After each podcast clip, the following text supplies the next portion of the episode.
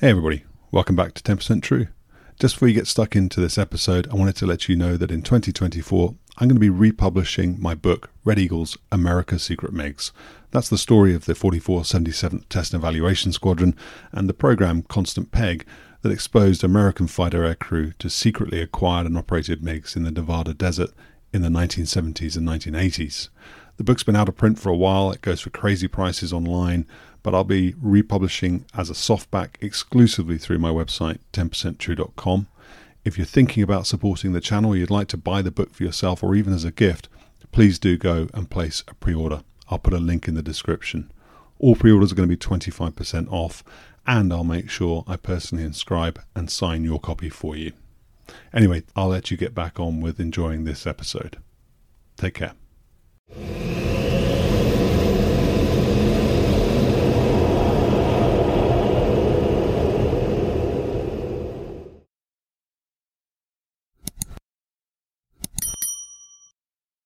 Brad, thanks for coming back to speak to us on 10% True. Yeah, had a little trouble getting together here. Well, you, were in Hawaii and uh, we had another child, so I think we, we both have pretty good excuses. Yeah. um, so, so we talked last time around about the experience that you had flying the F-111 in Southeast Asia in, in Vietnam. Um, format for the second interview is going to be to talk to you a little bit about your post-Vietnam career. you were, as you've said, the high time F-111 pilot, flew a number of variants. So it'd be good to get your um, thoughts on those uh, variants and, and, your experiences flying them and the differences. Um, and then at the end, we'll have an AMA and ask me anything, which is basically some questions that have come from the 10% True podcast community. Um, I'll throw them out there to you and you can sort of bat them away or answer them depending on whether, okay. whether or not you like them. So, and just on that point, for anybody who's listening, uh, we do have a Discord channel. Um, so if you search 10% True on Discord, you'll be able to see uh, a range of options to ask my future interviewees any questions. And so drop my Discord and, and put your questions in so people like Brad can answer them for you. So, Brad, um, what did you do after Vietnam then? Well, we went, uh, I came back to Thailand after uh, it was over and we went back and I was there for 10 more months while we were waiting to see what the North Vietnamese were going to do about the treaty, any treaty violations. And then uh, after 10 months there, I went over to Upper Heyford and uh, spent uh, three and a half years at Upper Heyford in the 55th Fighter Squadron. And became a, I was a junior guy there the whole time I got there. In fact, when I got there, I was, my order said lieutenant. And uh, one of the guys, one of the squadron commanders met me and said, oh, you're a captain. And I said, yeah. I said, why? And he says, well, uh, we'd never had a lieutenant flying F-111s in Europe, so we didn't know what we were going to do with you.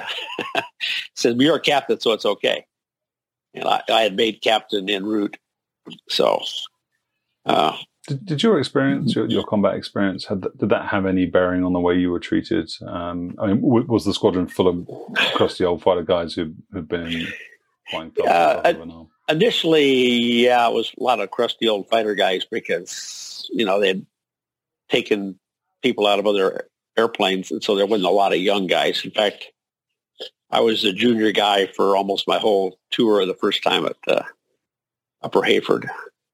Uh, and of course, all the, when you're on alert, all the duties uh, went to the junior guy.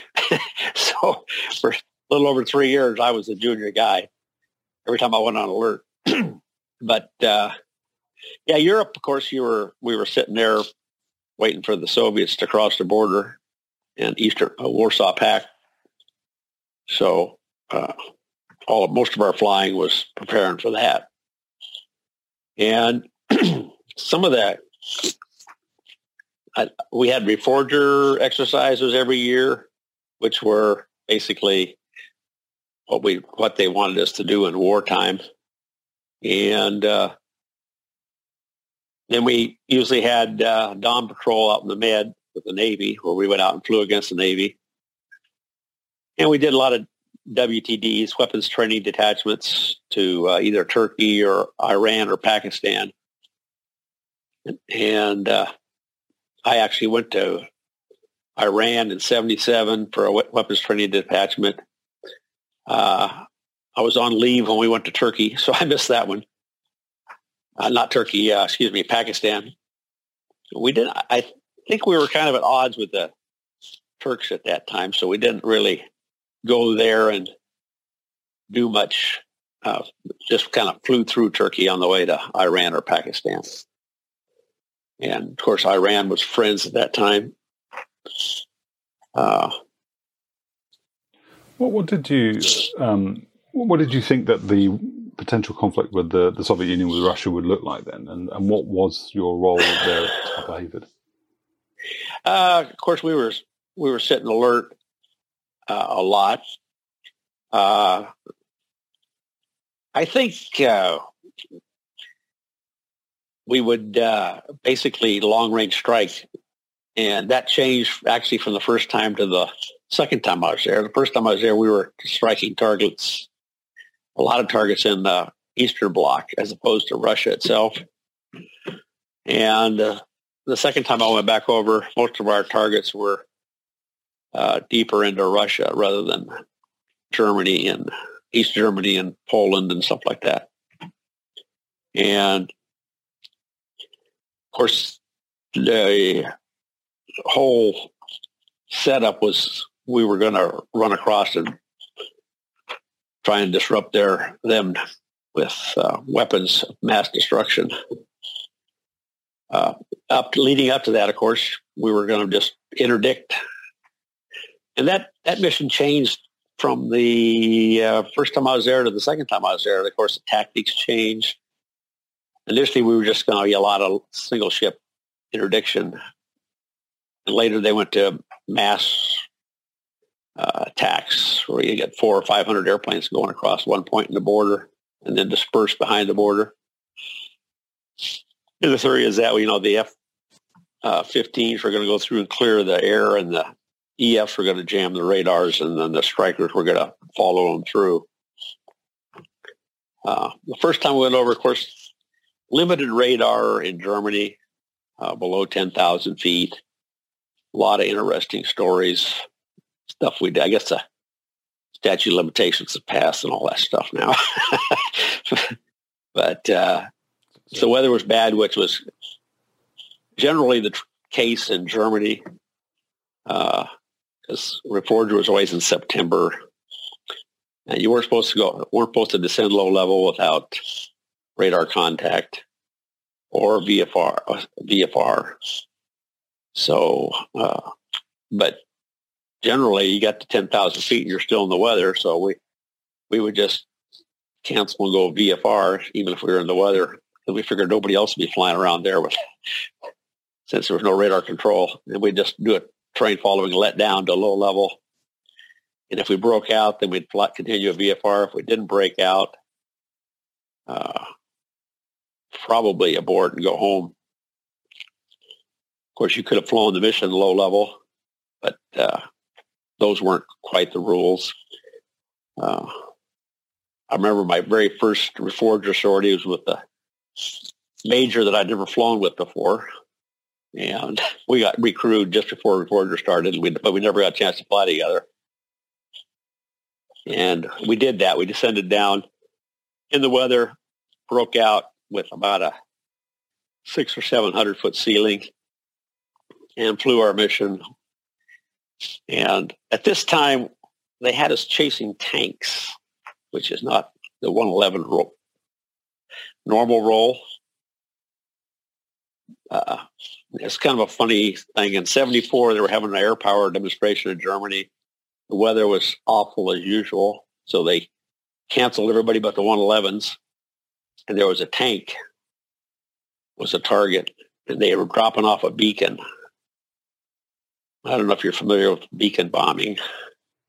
But basically, they, they would set a beacon up, give you range and bearing from the beacon to the target. We would set that offset we're all analog at this point. And uh, then you'd aim on the beacon and hopefully hit whatever target they set up for you. No GPS, of course. And anyway, the 111 came through, dropped a single bomb, and the, on this tank, and we were the only ones dropping because of the weather. And uh, hit the went the bomb, bomb actually went into the turret of the tank.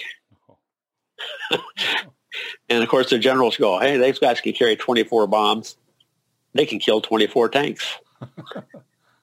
so, for a few years, we were doing a lot of tank chasing, which is not our best mission.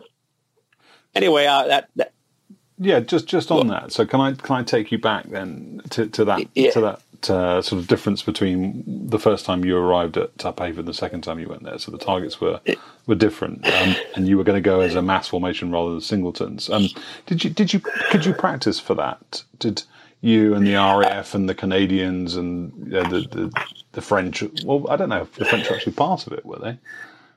No, they weren't. Uh, yeah, we used to we would attack the wash area with 450 to 550 airplanes, and they'd have uh, the RAF trying to defend England. You would do that. Yeah, it was pretty interesting with that many airplanes going through the sky. Of course, one of the problems was the A-10s. They had to start early. but yeah, you'd go flying in there and it'd be all different altitudes and you'd have tornadoes and F-4s and uh, of course uh, your trainer. I'm trying to think of what. Uh, Hawks, yeah the Hawks would their backup mission was to uh, air defense. They'd put a couple of AIM nines on them, and they would be thrown into the mix too. So you had airplanes going there both ways. It was pretty exciting time. Uh, we bro- we worked up to that. We started out flying like uh, 16 111s and a bunch of other airplanes, and then we pretty soon we were flying whole groups. You know, the F-15s and the EFs leading the charge, and the rest of us following F-16s, A-10s, F-111s, and running in. And uh, it was uh, actually a pretty viable attack plan because there, once you got past forward, you know, the forward line of the battle area, there wasn't a lot of uh, defenses till you got to the target area. So if we could overwhelm the defenses in one section of the battle line, it was a uh, pretty good uh, chance that quite a few guys would make it through. Would you instead of just? Uh, I think they worried. We worried more about the army than we did about the Soviets because they had hawks and stuff. Uh, the surface to a missile hawk. Yeah. yeah. And uh, the army always said that they were going to shoot anybody coming down at them and sort them out on the ground. so we worried a little. we worried a little bit about that. Uh, and so, so was that then still uh, the t- a tactical nuclear role? So you, you were all going to go across, and then whatever whoever managed to survive, they're going to drop their nukes on whatever the, the target. Well, actually, actually, that was kind of a conventional plan. That was that wasn't a nuclear plan at all, and uh, we would we would be we normally would carry like uh, 12 Mark 82s low level. Uh, you could carry eight CBU low level. Uh, CBU would, had a huge drag factor on it. So uh, you could carry Mark 84s, but we didn't have any retarded ones those days. They got them retarded now. And uh, with the we got rid of the Mark 82 Snake Eyes and they went to the little parachutes on the back of them. They were, were a lot more reliable. You could drop them faster. In Vietnam, that was the big limitation was the Snake Eyes. You couldn't go too fast with them. So they wanted something where you could utilize your speed low level to uh, survive. Um, so that would have been the Ballutes. Ballutes, yes. Retarded ones, right? Yeah. And would you um, would you be using the same tactics as you did in Southeast Asia? Then would you be auto TF? Um, yeah, we'd be auto TF, single ship. Uh, if it was daytime, which is possible, they could have sent us in the daytime because they're not going to wait around for us to get attacked at the field. then we'd be maybe running in as uh, two or four ship. Uh, that's what we usually plan four ships in the second. Initially, uh, over there in like 75, 78, when I was there, we were planning all single ships mostly. And uh, that was, uh, I don't know if that was more survivable or not. We were, we had the good camouflage for Europe theater. Those camouflage schemes didn't work quite as well over the desert, of course, being dark. They were, we were hard to see. I've passed under many a formation F4s looking for us, and they never saw us. The F-15E, they might have been able to keep up with us. The F-15, they didn't like to go fast low because it was low wing loading and bounced them around pretty heavily. The E had electronic flight control to help compensate for that. Uh, F-16, they could out-accelerate us. Maybe not the F model, but like A and the E and the D, they could out-accelerate you. Uh, that was the big problem with the 111. We had a high topping speed, but it took a while to get there. If you, you know, you started out 500 knots or something, you wanted to get to 750 or something. Uh, what, what, about the Russian gear then? What, what, were you concerned about with regards to them? Uh, mostly uh, SA6s in those days. SA2s were, you know, uh, down a thousand feet mostly, uh, especially the type of terrain we're at. Uh, the SA3s were another medium altitude, mostly missile. Uh, but the SA6s, of course, you've probably seen the picture of the A4, Israeli A4 getting hit by a missile with the one wingtip in the sand. Different type of terrain. Uh, Soviet fighters, I, as long as you stayed low and fast, they probably couldn't catch you. They didn't have the missiles in those days to do that. Uh, if you were, if you had to come up, then there would be a threat probably. Uh, probably could outrun them even then as long as you uh, fuel wasn't a consideration.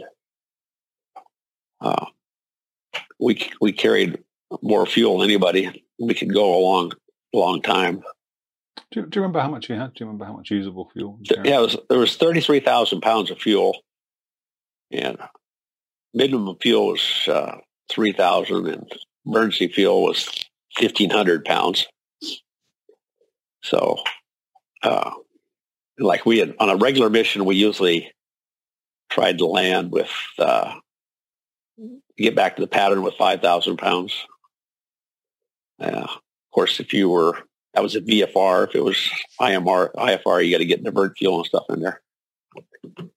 So you, you talked uh, about uh, radar directed um, AAA, I think, in, in the, the, first interview we talked about. And um, yeah, that that was a concern. Twenty three four, especially. Uh, of course, any anybody if you flew over them had a shot at you in the daytime, especially. Nighttime, they tended to shoot behind you because they're sound shooting if they get a glimpse of you, they're shooting at you. It takes time for the bullets to get there. We had very few people, even most of the, I think all of the hits we took were uh, the guys that came back were uh, AK-47 rounds. So, you know, when they, they just have everybody run out and shoot up in the air, it's a fairly effective tactic if you, you know, if they know about where you're at. Oh. Did, did you have a, a good um, for the you know for the Fulda Gap scenario or the you know, sort of the, the European scenario? Did you have a good electronic warfare, warfare suite? Um, did you carry a jammer? Um, you know, could you could you identify who was looking at you? I talked to Marco yeah. McCaffrey, um, uh, you, who you know, I think you flew with him, um, and I asked him about this sort of, you know, the little sensor that was up in the fin that was supposed to, I think, give some kind of IR indications to somebody coming behind yeah. you. He said it never worked. Um, it never did. No, it was it. Sun did too much damage to it. Plus, we didn't help it any the way we flew. if if you flew close formation, you said it's the way we flew it. it was always up in the exhaust, so you're burning them out. Uh, but it never seemed to work uh, right. Uh, was, we didn't. How was it supposed to work? Did it show something on the RWR or? or? Uh, yeah, it would. you know, now that I think about it, I'm trying to remember how it did work. I think it gave us an IR detect. Yeah, like you know, looking for a missile launch or something like that. We never relied on it or used it really, so it's hard to say much about what it was supposed to do 30 or 40 or 50 years later. yeah. uh, uh, yeah, it, we just never really figured it worked, so we didn't pay much attention to it. Um, and you carried an external jamming pod, so would, would yeah, that, would that have we, been effective we, against something like the SA6? Do you think? Uh, no, that wasn't really effective against that. It was it was a strictly a noise jammer. The one we carried in Vietnam, we had deception, low, medium, and high deception jammers. I think we talked about those last time a little bit. Uh, the high jammer was very good against the MiG 21, and the uh, low would detect SA2, but we felt it was more of a uh, gave away more than it helped. So most people didn't ever turn it on. They had it on stand, uh, you know, to receive but not transmit. And uh, we kept the high band of the 94 on for the MiG-21s. And we had really nothing against the ZSU 23-4 in those days, which is a J-band radar, as I recall. And uh, we did carry uh, later that first one we carried was an ALQ 87, which was strictly a noise jammer. And there was lots of warnings, don't turn on it and, and your deceptive, deception jammers at the same time. And basically all I did was give you a set of crosshairs. Because the noise put out a, you know, spike that went out there and blocked all the stuff around you and uh, so you had kind of a finger pointing at you in general direction. The deception jamming put false targets out, but you had a good operator. You can't put targets out uh, behind you. So you got the leading edge of the deception that gives you a crosshair thing. And so you didn't want both of them on at the same time because then they were giving them a general area to look for you at. Later, we went to the 190, 119 pod, which had programs for a lot of the radars that we didn't have in the airplane.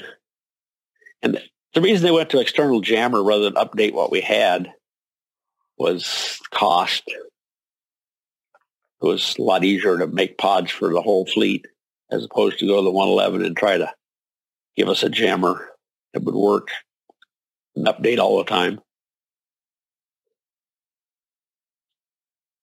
To put the ALQ-87 on the rear station, we had to change the gear door because it would uh,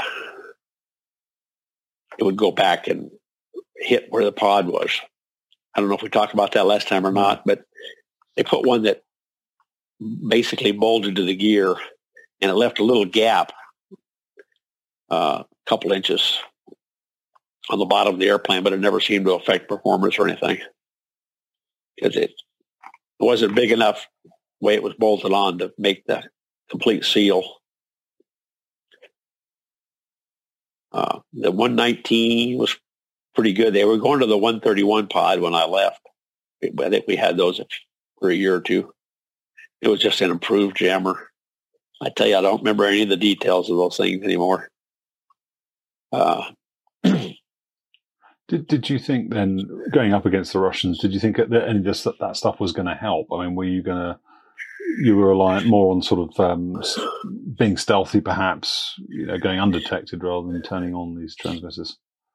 Yeah, we, we kind of felt like uh, like the MiG twenty one program was helpful.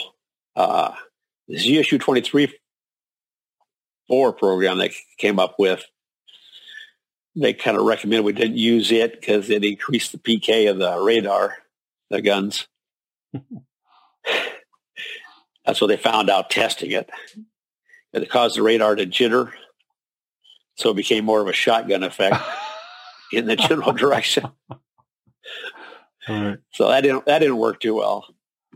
Uh, we didn't a lot of the raid missiles at that time, other than the SA six, we didn't really worry about. Uh, so uh, I'm pretty sure we had a program against SA six. We really started working more on avoiding the radars. We had some pretty awesome programs they came up with for route planning.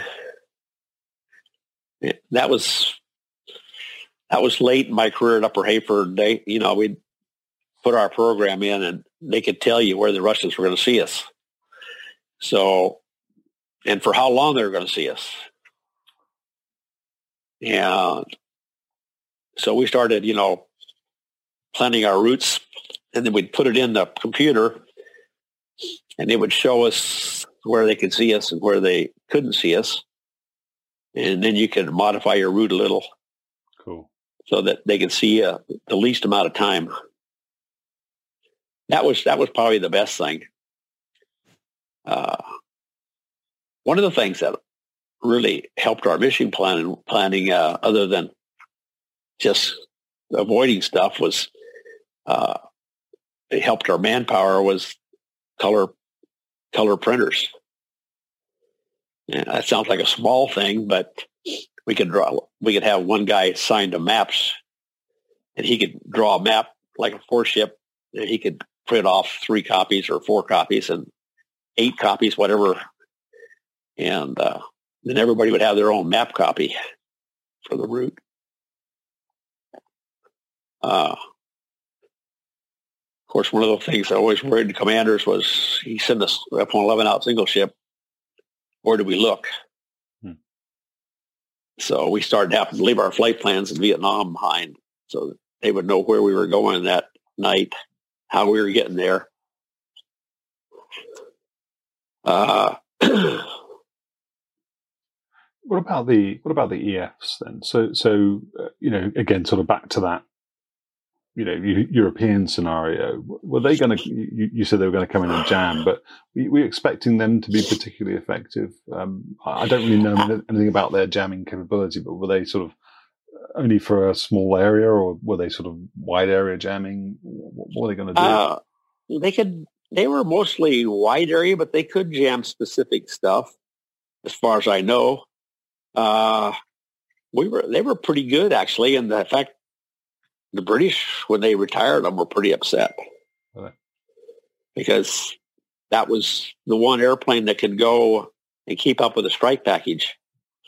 When they went to the EA sixes instead, uh, they it limited the speed of the strike packages. So if you wanted to keep the strike package speed up, you had to leave them back to uh, jam from a distance. Uh, and I think the reason they did that was uh, the EFs. They took away all the offensive capability from them, thinking we don't want them to get in there and try and fight we want them to jam. So let's take away that capability. And they took all the wiring out. And then they realized after they used them for a while, it would be nice if they could launch a Shrike out there. And that's what the EA, 6s could do. They could launch missiles to take radars out. And unfortunately, they they were not thinking in that direction when they built the EF. So ended up it was too expensive to put that capability in when they already had it in the EA6. Speaking of targeting things, then um, you, you, said tanks became the thing that you were going to go after. So wasn't very realistic. No. could, could, you find them on radar? Did you have a ground moving target indicator or ground moving target? No, we did. We didn't. Uh, we didn't have any of that. Uh, that's why it was tough because trying to find a tank at 500 knots in a forested area is pretty, pretty tough. I was going to tell you about that first mission. When we got down low level, we were, we were, had to stay 500 feet or less to stay below the clouds. And uh, we were in southern West Germany on the over the border area. And uh, so I was yanking and banking around the between the hills. We finally found the tanks after numerous passes, which wouldn't be realistic. People be shooting the heck out of you. And uh, the weather was bad. Like I say, the visibility was poor. And uh, we were we were re- really having to pay attention to where we were flying, keep keep from hitting stuff. Yeah. The funny part about that whole sortie, when I when I'm climbing out, I'm flying with. Remember, I'm flying with a guy I haven't flown with before, and uh, we we finally get above ten thousand feet, and we got radar control. And we'd been in the weather since 500 until we got up like above 20,000 feet. And after we got into radar control, he says, before I uh, say what I want to say, he says, I want to tell you my background. He says, I started out flying in uh, DC-6s in the back. we were flying along the Soviet border, collecting radar uh, transmissions. He says, and then I went to uh, HC-130s out of Bentwaters, and we flew over the water all the time. He says, then I went to pilot training as a safety officer, and I flew in the right seat of a T-37 once, four hours a month. So then I came to 111. And, uh, of course, he, they check out at uh, Mountain Home in the good weather. Actually, in that time, they might have been, they were in Nellis, really good weather. and uh, he comes over to Europe and he's flying. He gets checked out and the weather was pretty good. And then he's flying with me in his first operational sortie after getting checked out. And we're flying reforger sortie. And he goes, I just wanted to say that was the first time I've ever been in an airplane looking up at the ground. so, you know, we were more than 90 degrees of bank several times coming around those hills. We were always turning right. Yeah. so he was so, closest to it. Yeah. so, but he didn't say a thing and he hung in there. And he actually turned out to be a very good fighter gator. So uh, we had a lot of fun together. There's there's a, a pretty good interview. There's another um, aircrew interview channel called Aircrew Interview, um, and, and Jeff Gwynn. I don't know if you ever came across him. You, I know Jeff yeah. real well. So, yeah. He, so so Mike and, and he did a great interview. So if anyone's watching that after you watch the interview here with Brad, go and watch that interview with, with Jeff. But Jeff talks a little bit about a phenomenon where, with the wings swept all the way back, if you got inverted, you couldn't recover. I think he said a couple of guys I am doing this from memory. This is I, I watched the interview a, year or two ago. he said, uh, uh, you know, it would catch you out, and something would happen once you got to that point. You just didn't. The airplane would wouldn't sort of roll up right again, or something like that. Do, do you remember anything about that? Uh, well, you, lost a lot of your roll control. I know with the wings back uh, because you got past 48 degrees, I think, and your spoilers were all locked out. You got to remember you had no ailerons. The 111 and all you had was differential stab. So I suppose I never ran into that phenomenon where I had trouble rolling out. It, that would be something you do low level, I guess. Well, that that, uh, that was really going to be my question was was whether or not it was um, you know very well suited to that auto TF um, but but was it well suited to what you were just describing, yanking and banking? And um... yeah, it it flew good. Like it was a Cadillac down low. Uh, uh, I, I love flying down low. My favorite thing to do, really. That and dive bombing. Uh, I I loved uh, getting in and racing around the mesas and stuff out in uh, eastern New Mexico and Uh, it, it handled really well low level. And we didn't, the amount of times I was at 72 degrees, but very few. Most of you, know, you wanted to be supersonic when you're doing that. Uh, and for anybody who's not not doesn't doesn't know what that means, that's 72 degrees of wing sweep, which is yeah. which is the furthest back the wings will go. Yeah, 72 and a half actually, but uh, yeah, you put the wings all the way back. Uh, that was the least drag on the airplane. Uh, there was no speed limit, just a temperature limit. I guess I maybe told you that before. Uh, had a countdown timer from 300 seconds. Uh, once you exceeded uh, certain temperature, I forget it was centigrade. Uh, I forget there's a maximum temperature and once you exceeded a, a, lower temperature, it would start counting down. And you didn't have to slow down until uh, you had to get back below that temperature by the time the 300 seconds was up. And uh, they apparently did some damage to an F model because they didn't adhere to that. But it, you know, scorched the airplane.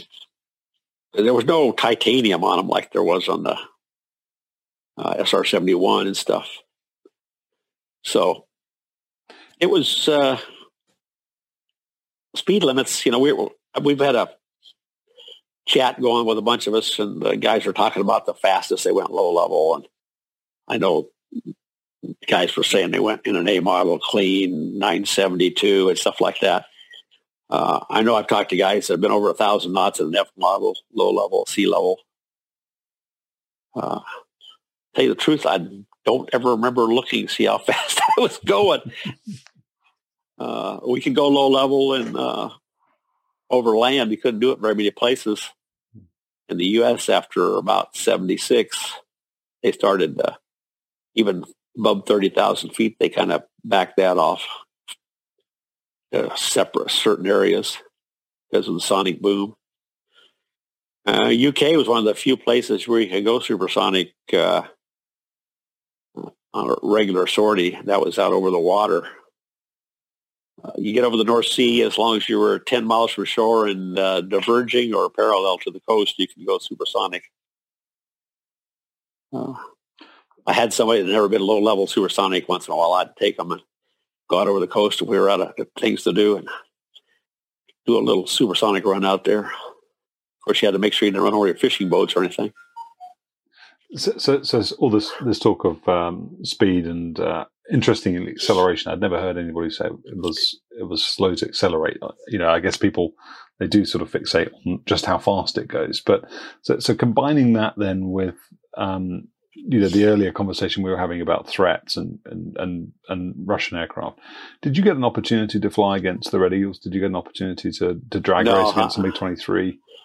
It was pretty pretty restrictive at who who flew against the Russian airplanes. Uh, I think a lot of the weapons guys weapons guys did that when they went through training, and uh, of course they tested all the airplanes.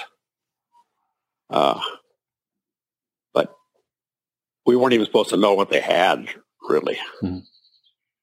Uh, later, you, you of course you got when they started declassifying it we found out they had floggers, and we pretty well we pretty well knew, but nobody can really weren't supposed to tell you. Uh, was was no, we lost we lost some general flying a flogger, uh, low level. In fact, I'm thinking the seventies or late seventies, early eighties. I think somewhere in there. Yeah, it was that was Bobby Bond. Um, that was uh, that was and that was high altitude. I think that was a a, a Mach two point three or something run. Could be. I don't remember now. Yeah. I just remember we lost them. But did you know? I mean, did you, did you have in your um, you know, sort of book of uh, adversary aircraft? Did you have the EM diagrams for the MiG twenty three? You know, did you think, well, if one of those comes along and we end up getting into a race, you know, he's he's trying to converge on our six, whatever, we could outrun him or we couldn't, or what was what was your game plan going to be? That's a good question. I don't think we thought too much about that. To tell you the truth, uh, he'd have to get guns on you, so because I don't think they had a missile that would go down there. Uh, that would be the biggest thing is trying to out accelerate him, but he's probably going to out accelerate you with that big engine he had. And uh, that was the MiG 23. The MiG 27, I think, was a ground attack, as I recall, right? Hmm. Variant. Uh, I do know that uh, we were we were told that they couldn't they couldn't pull G and, and sweep their wings. Uh, I remember the West Germans telling us that was bullshit. Excuse me. That's okay. That's okay. It's an adult channel. You're allowed, to, you're allowed to use adult language. That's fine. Because uh, they said that they were they would fight the East Germans over the Baltic once in a while, just and uh, he said they were moving their wings while they were pulling G's. So really, uh, I guess that was probably was a design designers saying don't sweep the wings and pull G's, but they did it anyway. Yeah. Uh, never, never had a chance to fly up against one. Been kind of interesting. What What about then um, Western Western aircraft that you were training with or against? I mean, what did you make of things like the Tornado, the the interdictor strike, the IDS Tornado? Um, Tornado had limited range. Best thing to do would run him out of fuel. Uh, but they were a good airplane. Uh, I know I got a, I got, where actually the Tornado was coming into the inventory, about ready to come into the inventory. Some, one of their two generals were having an argument at NATO. And, uh, I had to figure out a bunch of statistics for them about range and speeds and and uh, the, the British or German, I think it was a German general was saying the tornado could do everything the 111 could do. And uh, so I gave him all the data and he gave it to the Germans and the Germans refused to give the data for the tornadoes to the Americans. Because it obviously didn't have the range. Uh, I never tried to run with one. Uh, I did. I did to get jumped by uh, tor- uh, not a tornado F four. It was one of your uh, ones you bought from the Navy, the Navy J model. Hmm. He jumped jumped me coming off Donna Nook Range one night, one day, and uh, I don't know, you know where Donna Nook is? Yeah. Yeah, okay. Just, uh, and I think I surprised him because we got, we were out turning him. Of course, they were not a slatted airplane. They were hard wing F4. But he caught me at my best, not his best airspeed. He probably couldn't figure out why he couldn't turn with me. What, what, what but he that? could definitely out, def, definitely out accelerate me because uh, when I started getting the advantage, he went straight up and left me. Oh, really? And then he tried to rejoin the fight, and I got him again. So he left and went home. So, so what was that? Then? I mean, you, you, don't really think of the F-111 as a turning aircraft. Um, what, what? It, we we couldn't turn very long. That's it. Put a lot of, but he caught me going really fast. And of course, I had I had G available, and they like to turn a little slower, get their best turn speed and I was pretty light. I don't know what his fuel state was, but it kind of surprised me actually when I turned with him. The slatted E you couldn't even think about turning with uh, F4, but uh, the D model you could stay with him sometimes for a little bit. He had he had better thrust to weight ratio though and lower wing loading. But uh, I even chased a hawk away a couple times. he they attacked me out in the Wales training area. And uh, I I would have thought he would have been able to jump on our six and stay there, but he couldn't. So he left so, so that if you think about for anybody, not not you because you flew it, but for anybody who's listening, if you think about the the F111 sort of quite heavily framed canopy, you've got somebody in the right hand seat. The visibility backwards yeah. is probably not that great. Um, not that great. We had mirrors, but still wasn't that great. You had a big dead spot back there. So, so it's so, definitely a case of lose sight, lose the fight in the F one eleven. Yeah, yeah, you, you could say that. It'd probably a good, good thing. Uh, I always took guys into the sun if I had a chance, and uh, then you could negative G out, roll out, and you could quite often get behind them then because hmm. they're looking for you when you go into the sun come out the other side, and you, you don't. Hmm. It confuses them for a little bit of time. Did, did you have, um, as a fighter pilot, then? I mean, was there a part of you that, that felt that you had to stay sharp in the art of basic fighter maneuvers? Uh, did you feel like actually your realistically what you were going to do is get low and, and fast to, to get away from usually we, we were we were going to get out of the fight as quick as we could and go fast because you're not going to turn very long with anybody. Uh, did, did, did this uh, I, I, read about these sort of plans to, to fly low and drop a bomb in someone's face. Was that realistic? Uh, actually that that was a tactic that the israelis used too uh,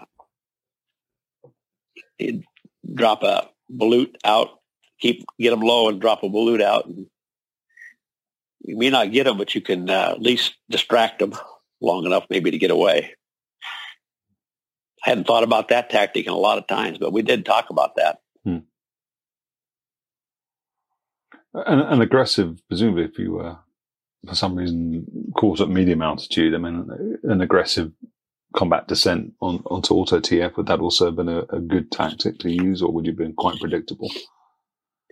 Uh, I, I, if I was, if it was daytime, I, I wouldn't even get the TF on it.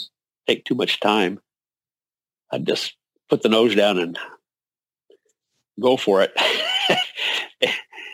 Because, uh, you know, it takes time to switch those on and let go of the airplane, let it go down you can go down faster because uh, it's limited to uh, it was limited to like 10 or 12 degrees going down. Yeah. You have to use a lot more G than the 3G pullout if you were doing that manually. What was your G limit? 7.33. And that was fully loaded. So they actually went out and uh, the test pilots went out and were pulling nine Gs of light load. That was assumed, always assumed you were fully loaded. So, but you're not going to hold 7.33 Gs very long. It's going to be like somebody reached out and grabbed you speed wise, pulling that many Gs. There was a question I was I was going to ask um, which sort of, sort of relates to performance, but it's not really. Um, but when uh, when the F111 takes off and the gear comes up, that big door under the main landing gear swings forward. Looks like it's at about 90 degrees. Do you get yeah. a sudden deceleration when that thing's going out into the airflow like that? No, not really. It might make a difference if you were single engine, but it didn't. I don't recall any big sleep. It looks like it would, though, doesn't it? Yeah. yeah. But didn't did didn't decelerate when you did that. It still accelerated. So, so, did the airplane have any real sort of foibles? Anything that would really bite you if you weren't paying attention, or that was just you had to contend with and was irritating? Uh, not really. Initially, we lost a few airplanes because it didn't have any stall warning. Uh, you know, the airplane didn't really traditional stall. Yaw diverged because the lift, a lot of the lift came, 50% of the lift came from the fuselage, like the F-14, the F-15, and uh, F-18. Uh, so you'd be turning or pulling and all of a sudden the thing would, would want to leave controlled flight But yaw diverging. Uh, lost a few airplanes to that. And initially they had a, I think the first thing they did put a rudder pedal shaker in, but guys that lost the airplane said never felt them. Uh, so, so this was something that would vibrate the pedals just tell you to, yeah. to get your feet off of them. Or, no, I was just telling you, just to get your attention. Okay. That you were, uh, and then they added a light, stall warning light, and they, you know, they just kept adding stuff, trying to give you more clues that you're approaching. Uh, stall warning horn. They changed that halfway through my career. They went to SIS, uh, stall inhibitor system, which could be defeated. Uh, it was 14 degrees plus pitch rate. Uh, initially, it didn't come on until you got to 18. It was just a pedal shakers. I think came on at 18 initially, and then the, and when they added the light, that light would come on at 18, and uh, then the stall inhibitor, they started looking at pitch rate as well as your actual angle of attack. It was true wing angle of attack. It wasn't units of angle of attack like the F4 had. And I talked to guy uh, test pilots that tested the airplane. They said it would usually depart at 25. It could be lower uh, if you were an unstable air or you were being rough on the airplane. I've seen 22 a uh, few times, and it felt fine. Uh, some I was, we, I always was taught that in the break you went 16 to 18 alpha, which is a pretty tight break, you know, coming into land, and uh, then Later, they went to 10 to 12 was a recommended, but I always stayed with the 16 to 18. Usually you pulled until you got the horn and then just kind of kept it there. Uh, using a little top rudder to keep the nose from falling.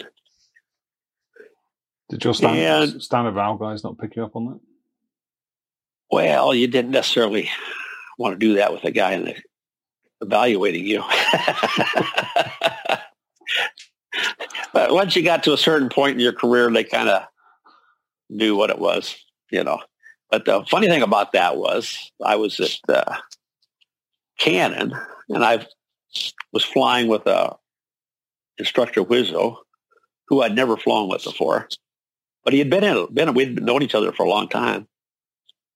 And I did the old pull in the horn standard thing. And uh, we get on the ground. He says, I almost ejected this. And I said, what do you mean you almost ejected this? He said, well, you were out of control. And I said, what do you mean I was out of control? You had the stall warning horn on. I said, yeah, but what do you mean I was out of control? Well, if you if you got the stall warning horn, you're out of control. I said, no. You got a long ways to go before you're out of control with the stall warning horn on. He had never heard the stall warning horn before. And I'm like, geez, you know, obviously never flown with me before. but uh, yeah, it's. I kind of like the 18. I like the SIS system, but I kind of like I like the stall inhibitor system. But I, the pitch rate thing was that was kind of a nuisance. I didn't like. So, so what uh, was it? Is it a stick pusher or something like that? Is that? It, actually, in the one initial 111 setup, that was one of the problems. There was no stick pressure. And stick position gave you G. Okay. So, so it sensed a, a, position and it gave you a G to correspond with that. But that stick feel did not change. That's one thing. That's one thing that changed with SIS, stall inhibitor system. It started adding feel as you got up to the, started adding resistance as you got into this stall warning area. Uh, another visual clue that was good. Uh, I got to where I could feel what the airplane was doing. Uh, a lot of guys never could, but you know, I'd be flying the airplane and and you go, something's wrong because I should be feeling, I should be hearing the horn going off, and I'm not you look down, you're pulling 18 degrees angle of attack or more. and the stall warning system has died on you. But I, I always got to, I always got to, of course, I had so many hours in it. It's like I was part of it. I could always kind of feel the way the airplane felt what we were doing. So, you know, if I all of a sudden I didn't feel right, I could look inside and say, "Oh yeah, we're not where we're supposed to be." Like, come off back pressure. That's, that's that's sort of an interesting point, isn't it? Around you know you, are the high time guy, more than more than five thousand hours in the aeroplane. Um, the, the community says, well, we, will do things one way, and then you've got some experience, and you'll do, you you do it a slightly different way, or the way that it, it was originally. Where is the balance then? Well, how do you strike the balance between becoming complacent and and truly being um, in command of the aeroplane um, and having that kind of um, in, not not innate because you've built it over time, but that kind of instinctive um, understanding of what it should be doing, what it should be telling you? Uh, I would generally, if I was going to do something that was out of the ordinary and I hadn't flown with somebody or a low time guy, I would tell them what I was going to do. Sometimes it made them nervous anyway. and there were some things that were procedure that were actually, I thought, dangerous, like no flap approaches, you, they always wanted you to fly clean wing if you could get it. a lot of times you couldn't get the flaps down, but you get the slats down. And, and the stall margin was immensely greater with the slats down than it was with the flaps down. The speed went up to get the same angle of attack. However, GD recommended that you fly a higher angle of attack with the slats down on a no flap approach. Some guys really didn't like it when you did that, even though you told them what you were going to do. But I never had hot brakes doing that. Uh, they'd always come to the, you got to go to the hot brake area because you had a no flap. Okay. You go in there and they'd go, sir, your brakes aren't hot. I know. Why are you here? because they say I have to. And the other thing was people didn't brake right. Braking technique was uh, 111, if, when you were ready to brake, you wanted to brake until you were at a taxi speed.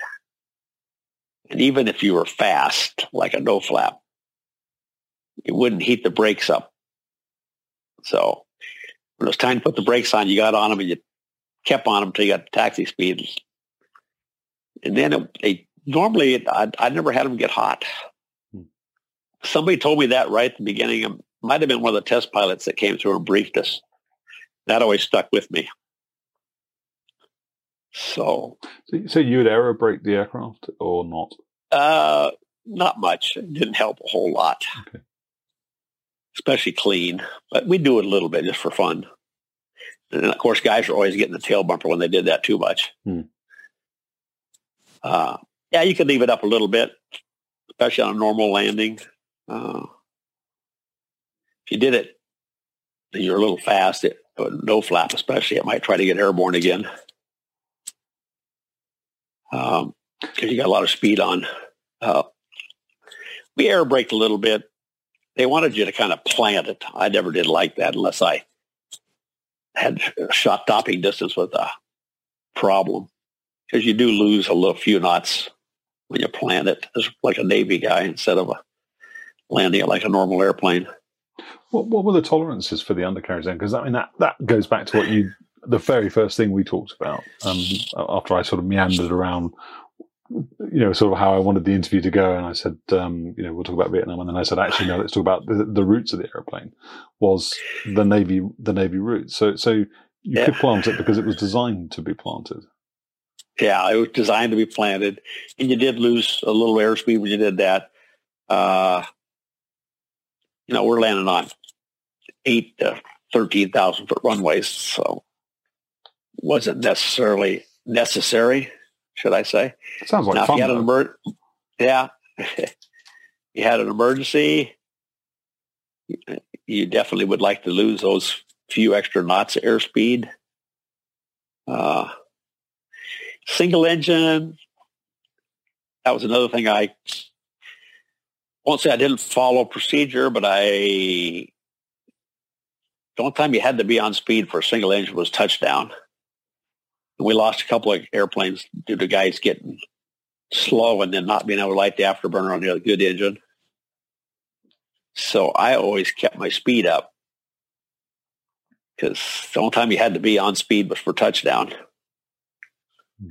And uh, I tried to teach guys that. Didn't have they put the gear down and everything just like it was a normal landing. Well, I, I I had to shoot an instrument approach for a single engine, I'd just tell them, once you start down the glide slope and you're stabilized, your speed's good, throw the gear down. And uh, we get we, we'd get too much into the habit of doing everything the same every time. And then they get in trouble. You know, you'd be cruising along, put the gear down for normal time, you're getting on speed, and then you get a little slow. Now you don't have the extra thrust from the other engine to help you get back on speed. So you either have to light the afterburner or you have to lose altitude.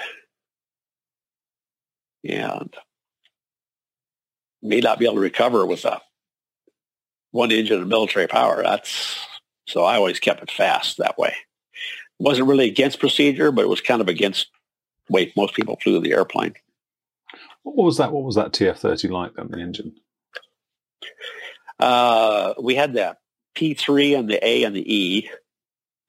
And the P three was fairly reliable, actually. Uh, I had compressor stalls. I've lost a few, but uh, I used to tell everybody I had a lot of single engine fighter time. Unfortunately, it was in a two engine fighter. The D model engines were a little more sensitive. Uh, didn't like restarting it. Didn't like getting uh, going into afterburner at higher altitudes. Uh, like getting on a tanker and you know, you're at 27 to 29,000 feet, which was really a bad altitude for us for military power on the tanker. So you'd end up lighting one afterburner. You're supposed to pull back to pre-contact position, light the burner, and then come back in and use the, the one that's not an afterburner to modulate your thrust. Uh, I usually just started, just went, I never lost one on a tanker. I had a wingman lose one on a tanker when he went to afterburner. He was doing, he was the lead. I would, I should say wingman. He was the lead actually. And uh, we had gotten up uh, to 29,000 feet because we were crossing the Pacific and we couldn't find any clear air. And we ended up, uh, he ended up on the boom first. And uh, as he got more gas, he's having trouble staying with them. Well, he was a colonel test pilot, which should have known better. And he said, hey, can you slow down? I can't keep up with you. Well, uh, that was exactly the wrong thing to do. I'm like, no. the guy goes back to like 270, and then he tries to have to light the afterburner, and he, compressor stalled. He fell down to like 13,000 feet before he had to relight. So the rest of us all got our fuel real quick. First thing I did was tell him to go to 310 because uh, it takes more power to go slower when you get behind the power curve. Hmm. Yeah, and refueling, you're always behind the power curve. So uh, 300 was normal refueling speed. And 310, 315 is about all they can give you. KC 135 go ahead. I'm sorry I interrupted. No, it's okay. I, I was just curious on, on on the the going slower bit. Um, presumably, that's is, is that about higher angle of attack, um, more drag, more disturbed airflow going into the engine inlet? Uh, yeah, that's that's. I think that's what it was. And for some reason, the D model was real sensitive to that.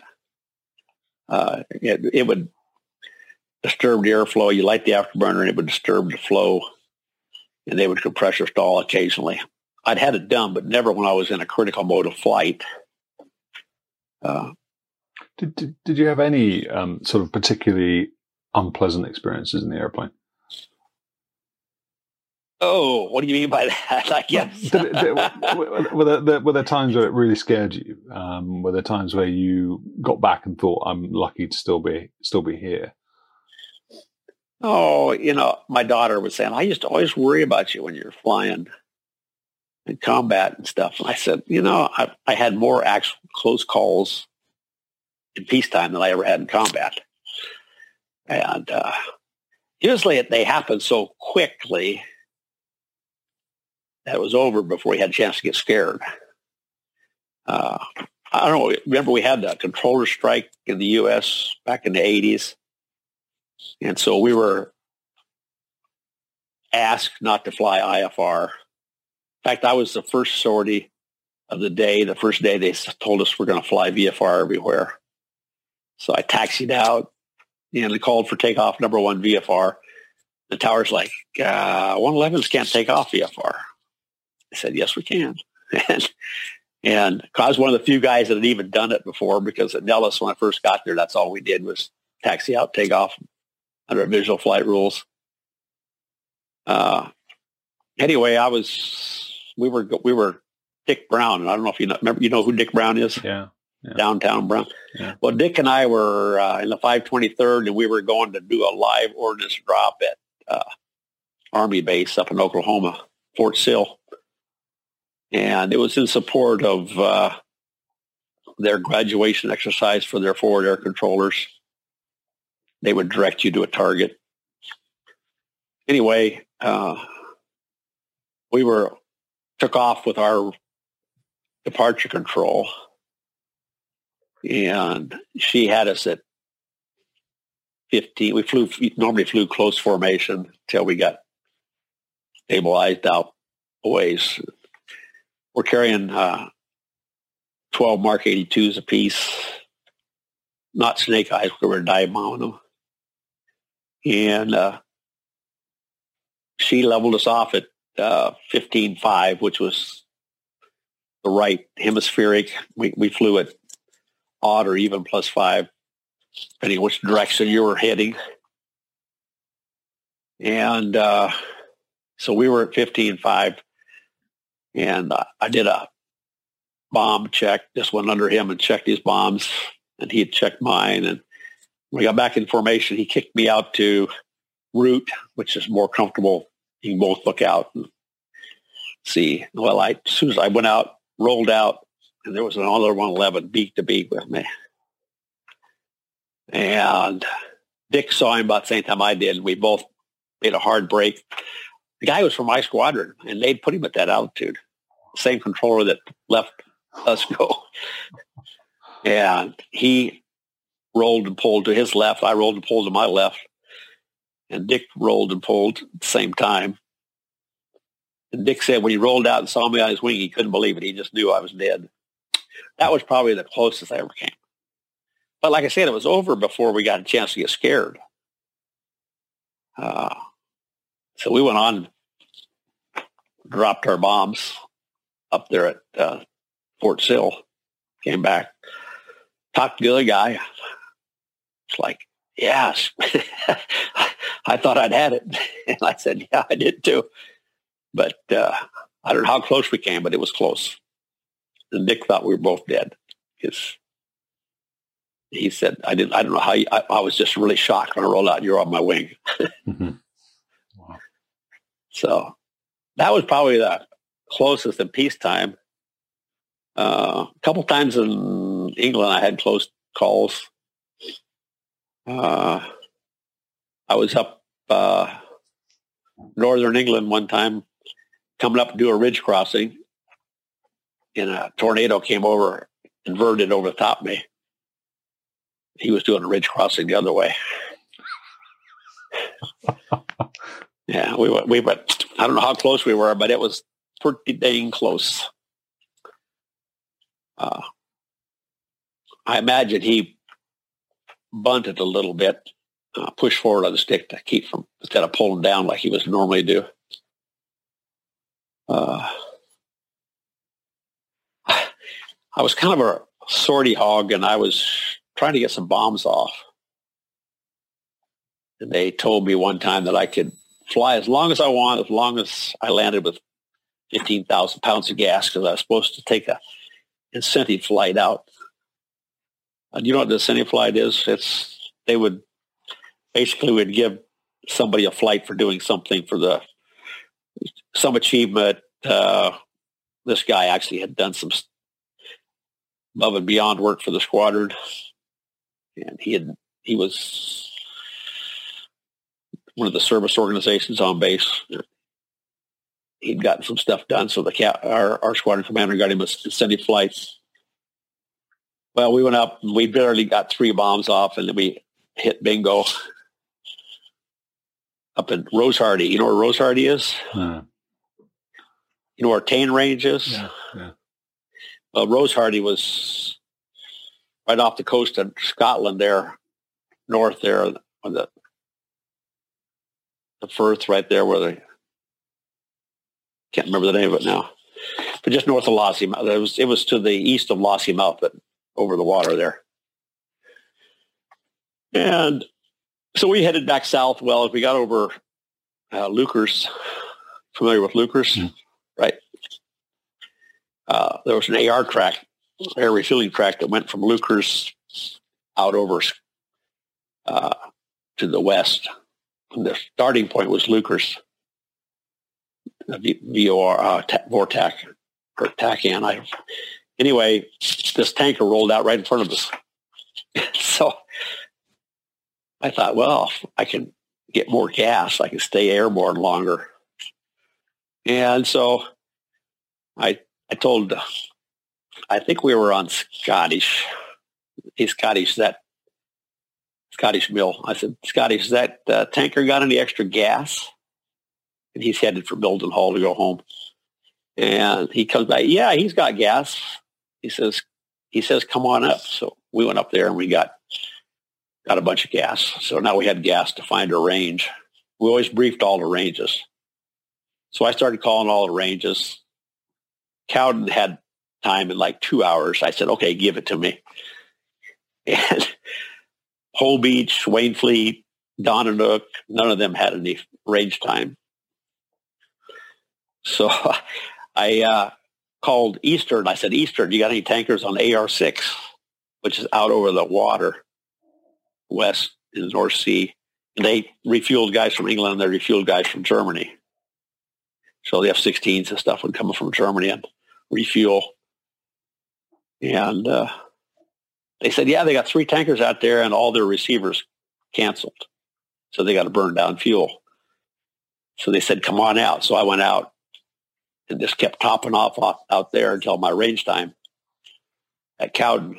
Went down to range, went down to Cowden and of course, I was left the tanker a little early, and I so we were just kind of motoring along at wings forward, and uh, this tornado came saw me. And you were fair game out over there in the North Sea trading areas, and he came under me and rolled over the top of me, and it actually shook my airplane with afterburners. that was kind of a heart stopping moment. That would have been an F, an F, an F two and F three.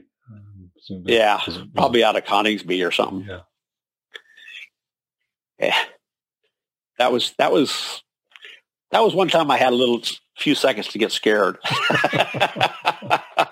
uh, anyway, we went and dropped our last nine bombs, and uh, I called the squadron on HF high frequency radio. Said, "Hey, we're going to be as soon as we drop our last bombs," and they're like, you're supposed to do this in funny flight. Get back here right now. I said, we're too heavy to land. they go, what? We're supposed to land with 20,000 pounds or less. I said, yeah, I've got 30, 31,000 pounds of gas. so we went and dropped our nine bombs and came back and I actually landed with 23,000. The structural limit on the airplane was 30 uh, with, you could land with a full fuel load. So I, then I, I think we got like 3.8 or something like that. and then I went and flew 2.3 with this incentive flight. yeah. Yeah. And uh, I got back to the squadron. The squadron commander was there and he says, I knew I, sh- should should not have told Brad Insley he could fly as long as he liked. we still talk about that. when We have reunions.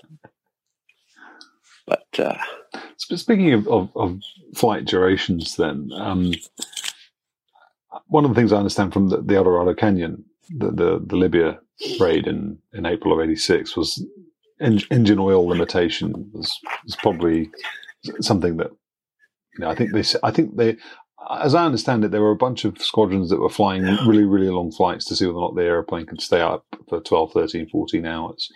Um, yeah. Well, that, that was a limitation because you did use a little bit of oil as you flew.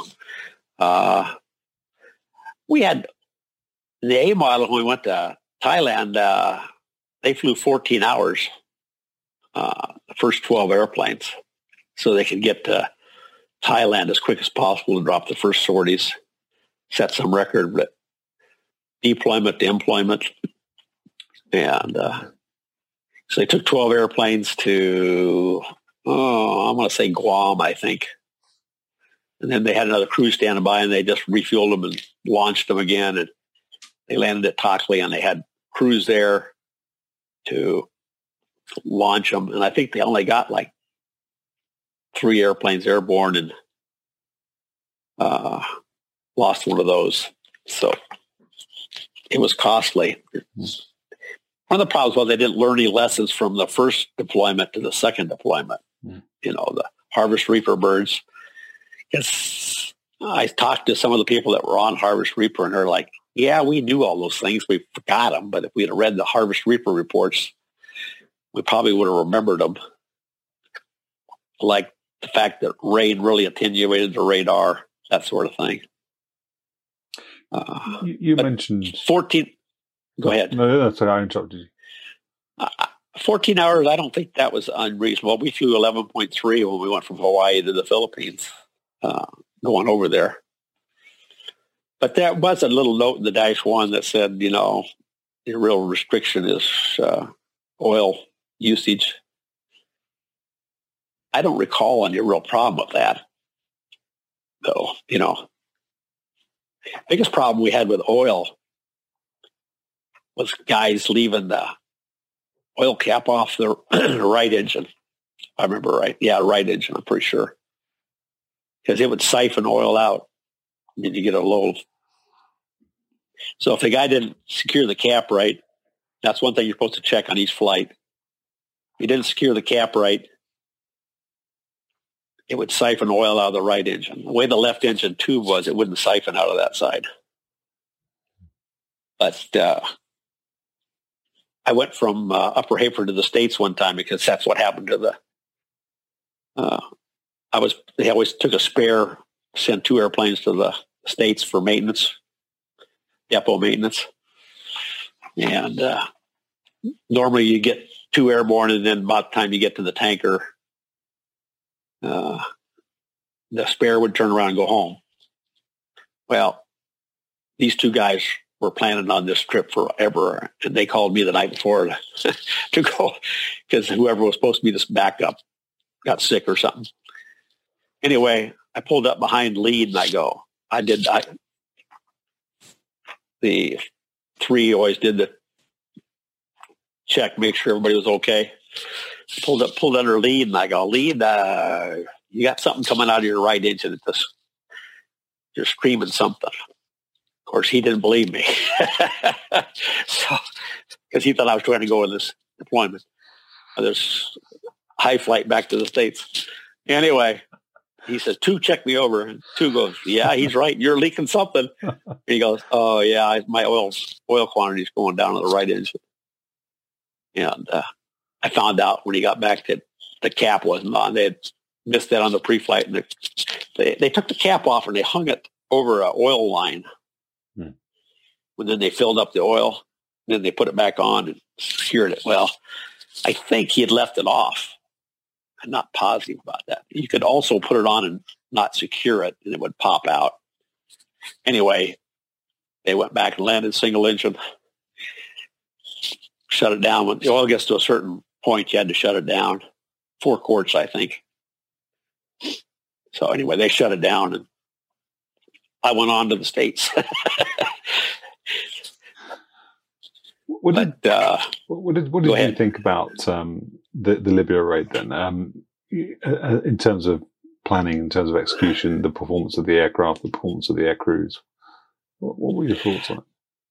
Uh, you know, I've heard lots of things from guys that flew it, but uh, the feedback we got was the SAC guys were flying 480 true because that's what was planned.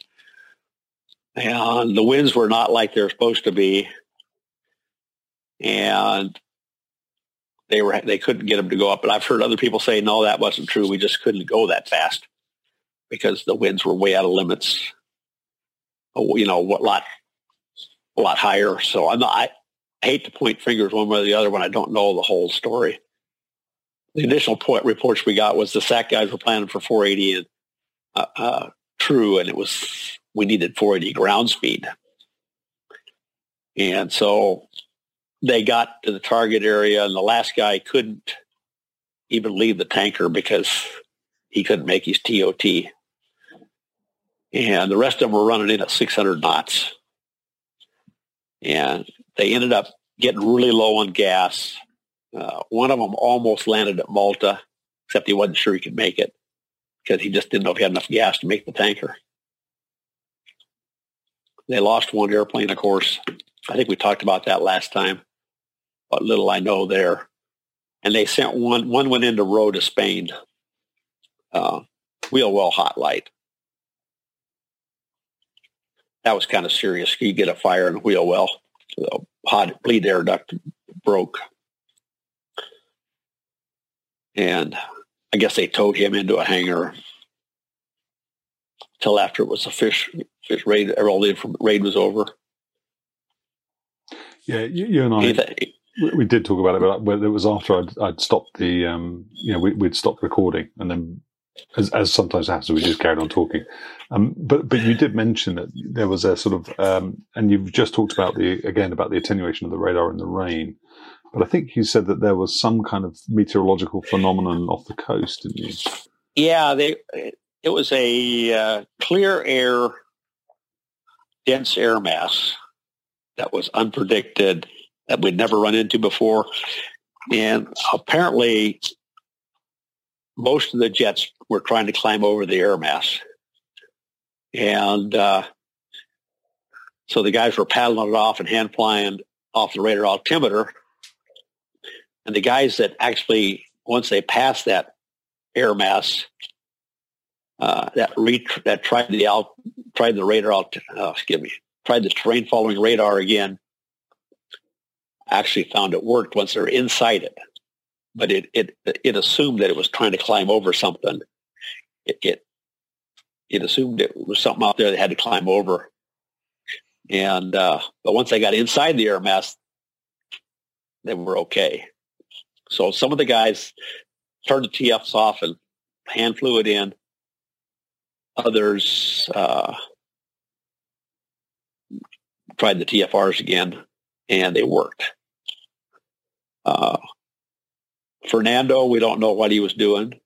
Uh, a lot of speculation is maybe he was hand flying because of that air mass and was looking for the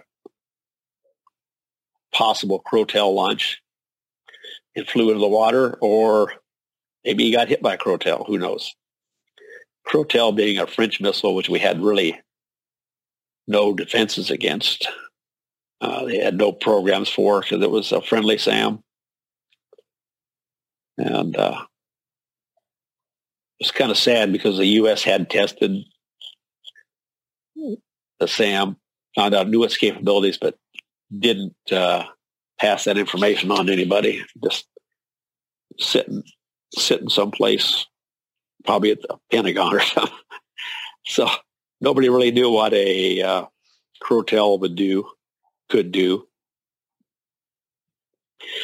But what happened to Fernando uh, Fernando Ribas and uh, Lorence, we'll never really know.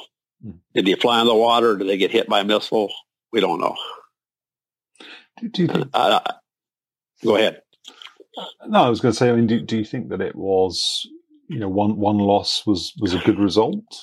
Um, in terms I think it, attrition. we accomplished the mission. That's the main thing. Uh, it's sad. They learned a lot of the lessons we learned. Uh, radar predictions are, I think we talked about this last time. Radar predictions are iffy at best. Uh, they're better than nothing, but uh, some of the guys found out when they actually switched over to the target that they had got, gotten a bad update. Uh, they were using some pier on the coast, which radar predictions said it would show up great. Turned out it didn't show, but another pier that they didn't think would show showed up. Oh, really? They were updating on they were updating on it, and uh, so when they went to look for the target, they could find it in the camera, but it, crosshairs weren't anywhere close to it, so they had to readjust. Of course, they were using Paveway one bombs when they had Paveway four, but nobody did, nobody in the wing had dropped a Paveway four, so they were they decided to use Paveway ones, which, in my opinion, was a mistake. But I that's Monday morning quarterbacking. Can you, can you Paveway, yeah, just describe just can you describe the differences? Yeah, the Paveway one was the original laser guided bomb, and it was uh, we used to call it wham bam, thank you, ma'am guidance. In other words, if it detected it was low, it would put full deflection correction in, and then as it got to where it wanted to be, it would you know center the controls, but usually would float through either up or down. Uh, the course it wanted to be on. So then, again, it was a, uh, it would full deflection correction, trying to get back to where it wanted to be. And you got to remember, these things are airfoils now, so they can stall. And uh, basically, it was it was an S, it was a decreasing sine wave or S patterns to where at the end it was pretty stable but uh, they could run out of energy trying to correct. Uh, the Paveway 4, on the other hand, was proportional guidance. It could detect how far it was off and make a slight correction to get back to where it wanted to be. Saving energy is important. Uh, we, we worked with SEAL crew, crews where they would designate the targets when I was in the D model and the E model. In other words, you they would input a SEAL team someplace. They'd have the laser, and you'd have their laser code. And if there were more than one code for more, multiple targets, each airplane would have a different code, depending on which laser they're going to try and find. Yeah. and we told them, okay, we're going to call off had some code word for off. We want you to hack a, hack your watch and wait so many seconds, and then turn your laser on because you want the bombs to apex. You're tossing them, so you want them to apex and be on the way down when you turn the guidance on. Well, we got back after doing that with the SEAL team, and they go, "Okay, we understand what you mean now," because they had turned their laser on right as we called off and the bombs impacted right beside them. But not we didn't we weren't flying over them but they were you know off to the side a little ways. Close enough that it scared them they learned their lesson. But what happened was the bombs basically ran out of energy trying to get to the target. And uh, they didn't have enough energy to fly there so they stalled in beside them So, so why would they not, what, what, from a pilot's point of view or, or a, a crew's point of view, what's the difference in dropping them then? Why would they not just say, well, the guidance is different, but, but the bomb is just released in the same way, presumably? Well, uh, you're assuming that your, your release point is good. You may not be getting, may not have accurate steering until you get airborne. I know the guys at Gaddafi's house, those bombs ran out of energy. Uh, That's why only the last one made it to the house. Uh, so that, you know, they just flat ran out of energy and one bomb made it. If they'd been dropping paveway forward, probably would have had all, tw- all 12 bombs in the compound there. Uh, so that's that's the big difference. You're just you, you got more energy to correct for any errors in the release point. Did, did, did you, as a community, did you come out of the, you know, El Dorado Canyon, you know, feeling that it was a, a good performance, if that's not the wrong sort of characterization? Yeah, well, for a first strike without any radar film, I think they did pretty good. Uh, you remember the airplanes on the where the guy dropped on the the cargo planes there on the airfield? Again, that was a bad radar update because the prediction that he was given didn't match what he actually saw. But when he turned the turned the TV on, you could see all he had to do was drag the crosshairs over there and of course, that's where good crew coordination comes in. You know, you can say, hey, I'm dragging the car, everything to the right so the pilot can get a head start on turning the airplane there. Because hmm. the autopilot may not catch a keep up with that, hmm. dragging the crosshairs crossed. And uh, I, I know on my first check ride in the left seat, we were uh,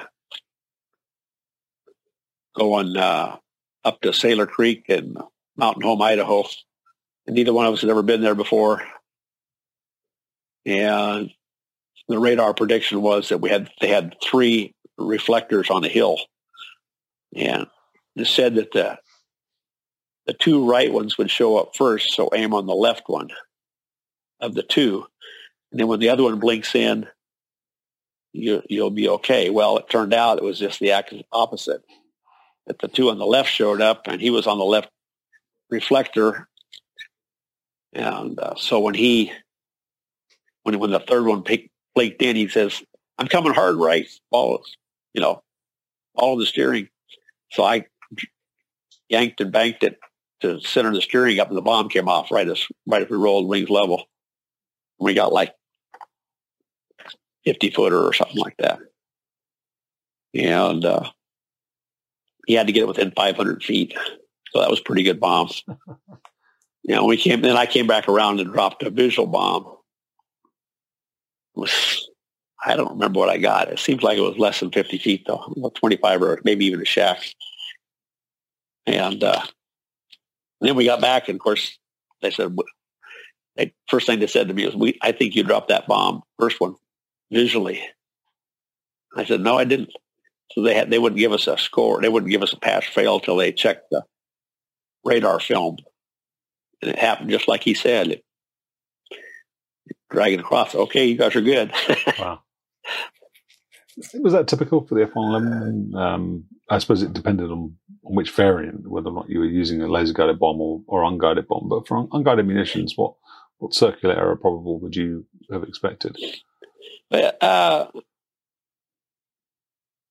on a known target, of course, you, you get really good scores. I mean, we we always bet on bombs at night, especially, uh, and you better have it. You're not going to get us. You're not going to win anything with more than 50 feet for sure. Probably going to have to get 25 footer or a shack in those days. A model, analog, uh, and we'd bet on time also. And you couldn't you couldn't win the you couldn't win either either one unless your other one was within, within criteria. In other words, you couldn't drop your bomb early before you got to the target, trying to win the timing, and and, and have the bomb fall outside the circular probably 500 feet for radar bombs. It was 500 feet for nuclear, all the nuclear events were 500 feet, I think. Trying to remember what the dive bomb, I think it was like 250 for the dive bomb. But I mean, that last squadron I was in A models, if you didn't drop a shack, you weren't winning any money. Yeah. I mean, I dropped, I dropped five shacks. I only went out of six bombs one time, and I think I won one of them. I oh, had to split the rest of them. Oh, are you serious? uh, those guys were, that was the best squadron I was ever in uh, as far as competitive people. You had like two or three guys that were going to lose every time, but the rest of it was a toss up. You may not win much money because everybody's going to be sharing the pot.